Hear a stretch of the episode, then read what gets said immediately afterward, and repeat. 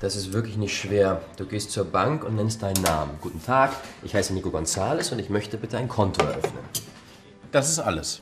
Nicht ganz. Die Bank will wissen, woher du kommst. Ich komme aus Spanien, aus Sevilla. Ja, Ja. die Antwort kannst du mittlerweile im Schlaf. Dann musst du ein Formular ausfüllen, dein Geburtsdatum, deine Adresse. Du kennst das ja. Ich schreibe einfach, Tarek, zwei Schnitzel bitte. ich schreibe einfach die Adresse von Tante Yara, oder? Ja, das ist in Ordnung. Dann fragen sie dich vielleicht, wo du arbeitest. Die Bank findet es natürlich besser, wenn du ein festes Einkommen hast. Kann ich sagen, dass ich noch keinen Job habe? Ja, das ist okay. Gut. Und dann kann ich ein Konto eröffnen. Ja. Und wenn es ein Problem gibt, rufst du mich einfach an, okay? Okay. Gut.